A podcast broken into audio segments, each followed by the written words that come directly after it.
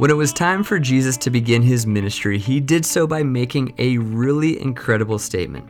Repent, he said, for the kingdom of heaven is at hand. Now, that verse comes with a lot of baggage for some people. For years, I read it to mean either repent or go to hell. Either actually stop sinning or you never actually repented in the first place. And so you either believe fully or you don't believe at all. There's no room for doubt. So either come clean and admit that you don't actually believe or you better stuff those questions and doubts down and pretend they don't exist. On and on we could go. Either do this or that will happen. Either or, this or that, left or right, right or wrong, good or bad. That's how our minds tend to think. But Jesus constantly invites us into something bigger. The stories he told and the things he did didn't fit into our nice, neat either or categories. His words work more as both ands. I want both the younger son and the older son at the party. I choose both the zealot and the tax collector to be on my team. I'm going to both heal this man and honor the Sabbath. So maybe repent for the kingdom of heaven is here is less of an either or and more of an invitation. As if Jesus is saying something new is here and you're invited to be a part of it. Of course, you can choose to say no, but that doesn't change the reality that the kingdom is here, waiting for anyone who wants to participate, where the life is found both now and for all of eternity where we both receive grace and give it to others. Both are loved and seek to love others well. The story Jesus came to live is both an ever expanding story and an invitation to find life. So we love either ors, but there's more, and Jesus came to show us today's story is a perfect example. Welcome to Stories in Scripture, a podcast dedicated to telling the big story of the Bible one piece at a time. My name is Keith. And I'm Ryan. This is sign two out of seven as we continue to journey through John's Gospel.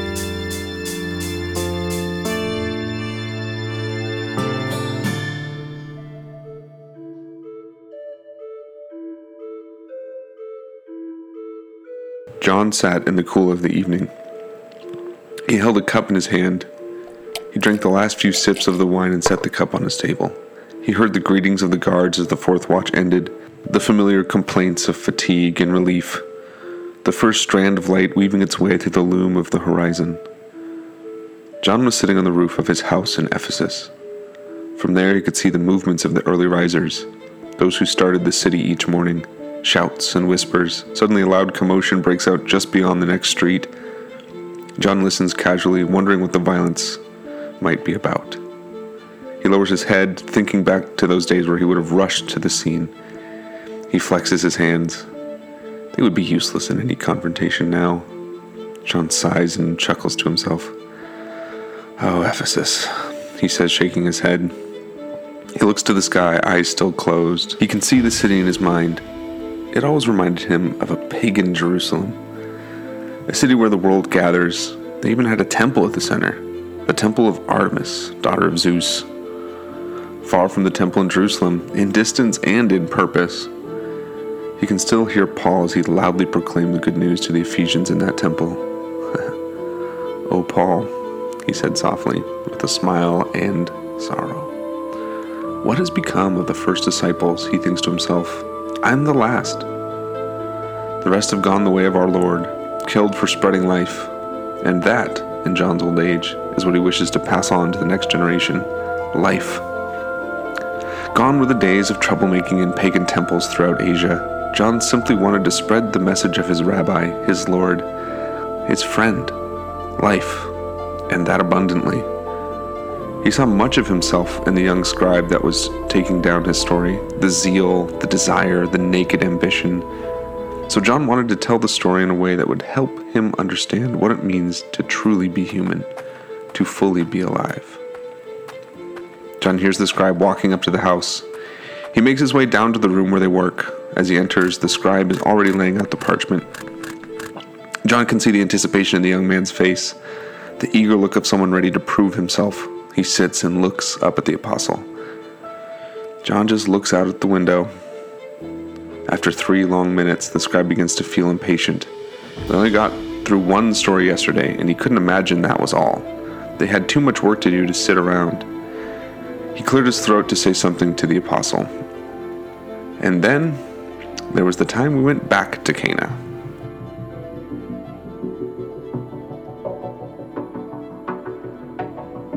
The sun was at its peak. It was about the seventh hour, and they were making their way back towards Galilee. Jesus rarely told them anything other than where they were going. His plan came from a place of mystery. None of the men could ever figure out what he was trying to accomplish. Everyone now welcomed them when they entered the towns in the remote provinces of Israel. The word was obviously spreading. Something was different about this Jesus of Nazareth and the group of men who followed him. Crowds started to gather wherever they went.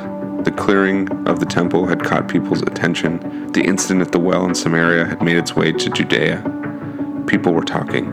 John saw the familiar sight of Cana. Some time had passed since the wedding, but the town stirred when they entered. Men would clear the way for the group. Children ran to tell their friends Jesus was back. John could hardly believe this was all because Jesus helped one man out of a minor setback. Such a small kindness couldn't possibly change that much. Could it?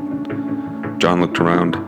They were only a short distance from where Jesus turned the water into wine. John shook his head, trying to clear the confusion. He and the others had been through more than they could have imagined already, yet returning to the city of rabbis' first miracle felt special, like they were here to do even more like the second signpost on the road was approaching.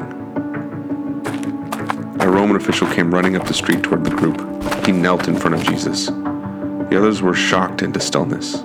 John, having lived a life under the Romans, it instinctually stepped between Rabbi and the official. Jesus gently placed his hand on John's chest without looking at him. He didn't seem worried. He seemed joyful. He looked at the Roman as if no one else was in Cana.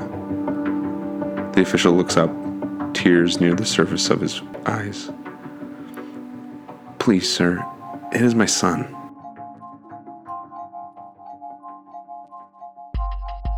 Although the text doesn't tell us, this official was likely a Roman citizen serving Herod Antipas, which is interesting because that means he wasn't a Jew.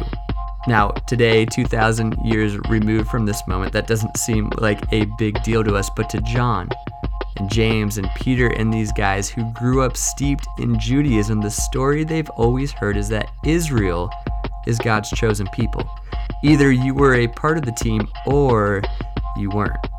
They grew up reading songs written by King David, the man after God's own heart, where in one breath he praises God and in the next asks him to wipe his enemies off the face of the earth, which sounds almost schizophrenic to us, but makes complete sense in the proper context. Either you were in or you were out. So either you were a Jew or you were a Gentile, an outsider, like this desperate father running up to Jesus.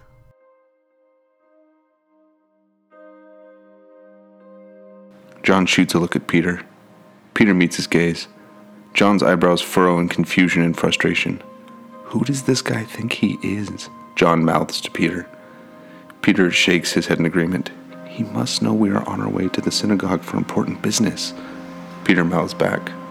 They both look at Rabbi. To John's surprise, Rabbi is neither annoyed nor frustrated with the Roman. John looks quizzically back at Peter, who simply shrugs. Jesus looks at the official with the compassion of a father and a son all at once. John can see tears begin to form in the eyes of his teacher. John's cheeks redden with the shame as he looks back at the official, a man of power and influence breaking down. John hadn't noticed the man's humanity before now. He hadn't noticed any Roman's humanity before now. Jesus reaches a hand to the man's shoulder. He sighs and looks around. Unless you people see signs and wonders, he says heavily, you will never believe. For a moment, John isn't sure if Rabbi is speaking to the Roman or to his followers. The kneeling official shifts uncomfortably. He wasn't asking for his three wishes from a genie. He knew this rabbi was not a magician. But he had no choice. His son would die without some miracle. The father stays kneeling. The disciples begin to snicker behind Jesus, but John still isn't sure that this lesson is only for the Roman. Can feel a sliver of light begin to crest in his soul that Rabbi is offering something. But what? Ignoring the other men, the official, desperate for life, looks at Jesus. Jesus looks back with the deep sympathy and compassion of someone who understands what it is he is asking. There are certain things in life that call us to break all the social rules. This is one of those moments. Any good parent knows that if your child is sick, you do whatever you need to do to fix it. When your child is on their deathbed, you're ready to try anything, even tracking down some radical Jewish rabbi because you heard he turned water into wine at some wedding. Desperation caused this man to hop right over the social line drawn in the sand, and Jesus sees it as a great opportunity to help John and the rest of the guys start to see the bigger picture.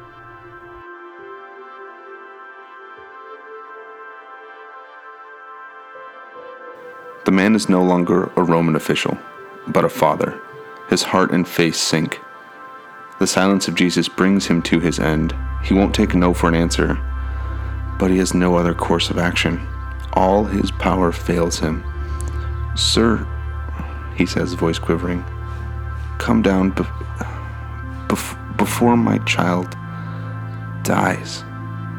A tear falls from Rabbi's eye. He looks into the man's face. Go. Your son will live. John's eyes go wide. He slowly turns his head to Peter. Peter's face mirrors his in shock.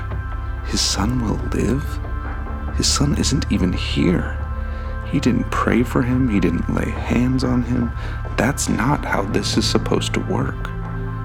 Peter can read John's thoughts, but has no more answer than the street on which they stood. They both turn back to the official his face reveals that he is thinking the same as they are. Mistrust, confusion, anger, fear, pain all converge onto his features. But then he looks at Rabbi and it all disappears. He rises to his feet, thanks Rabbi, turns around, and walks back the way he came, home to his ailing son. As the crew went from town to town announcing the good news of the kingdom of heaven, there were a lot of important moments of growth.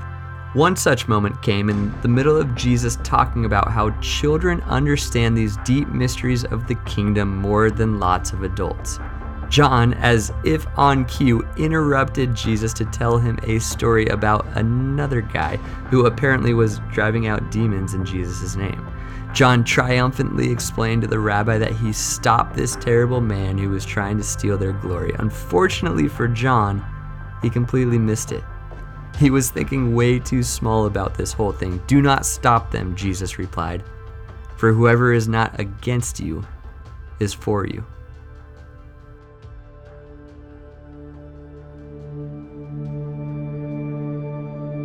Dust on the road from Cana coated the official from the waist down. The lonely journey was almost over. The trip had not gone as expected. The rumor of the rabbi who healed seemed to have been just that. Jesus had sent him home with no more assurance than any other man could have. In the distance, the dust stirred as two figures ran quickly in his direction. Messengers on some important mission, he thinks. He steps to the side to let them pass, his mind elsewhere. He hears the beat of their progress begin to slow, only imagines they must be fatigued and need a rest. He looks off into the countryside, trying to think of how he can explain what happened in Cana. If his son is by some miracle healed, how will anyone believe him when he tells them what the rabbi said to him? If the miracle does not happen, how will he face his family? How will he explain his failure? Suddenly, he is aware of two people waiting for him to turn. He looks over his shoulder and is surprised to see two of his servants. He faces them, realizing their mission was for him. He braces himself for the worst news. Why else would they have been in such a hurry? My son. His voice trails off is alive, the servants say together, joyfully. How? he exclaims. When? Yesterday, at the seventh hour. And then the weight he had been carrying from Cana disappears. Under his breath, he thanks the God of the Israelites, Yahweh, for his providence. The seventh hour, the exact moment the rabbi had told him his son would live. Miracle of miracles. The worry he felt moments earlier melts with each step towards home. He can't wait to tell them the good news of the young rabbi from Nazareth. Seven is an important number in John's Gospel. As a Jew, John understood seven as the number of completion. Completion, resolution, tying a bow on something, the closing of a chapter, the turning of a page. I love that this story of the rabbi giving someone his life back happened at the seventh hour. When it was all said and done, at the end of everything, when all hope was lost, Jesus was just getting started. Something brand new and even better was crouching at the door, waiting to break forth. New life out of a terrible situation. You can feel it in this nameless official as he makes the journey home. A brand new appreciation for life, for his son, for this rabbi and the God he speaks of. The next morning, he surely woke up with a little more insight into how big this God is. The love, the compassion, the both andness of the Creator. And at the same time, the disciples had their worldview challenged that day as well. In the seventh hour, God made it clear that the kingdom is here, both for Jews and for Gentiles. When John writes his gospel, he makes his second sign, number two out of seven, a story about new life breaking forth into the world in the seventh hour, because this whole thing is one giant story about life. So, as we continue to build a cumulative case for the message of Jesus, both and is the next essential signpost directing our steps. Either ors are fine, they work for a time, but Jesus gives us gentle invitations along the way into something much more.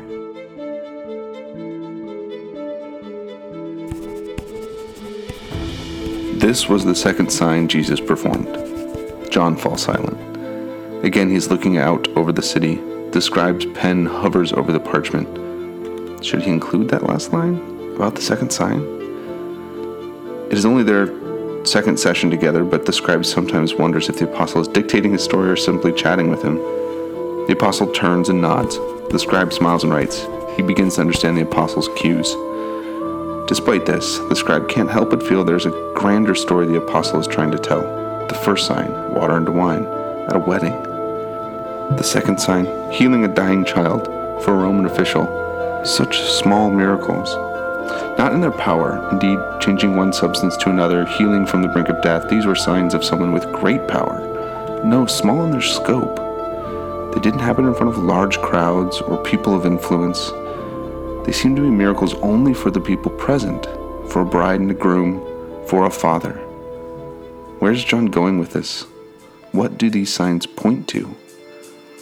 As he gathers his things and steps into the dust, he is ready to find out.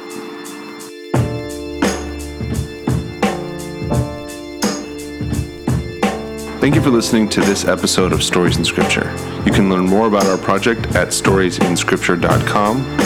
Follow us on Twitter at SIS Project or follow us on Instagram at Stories in Scripture.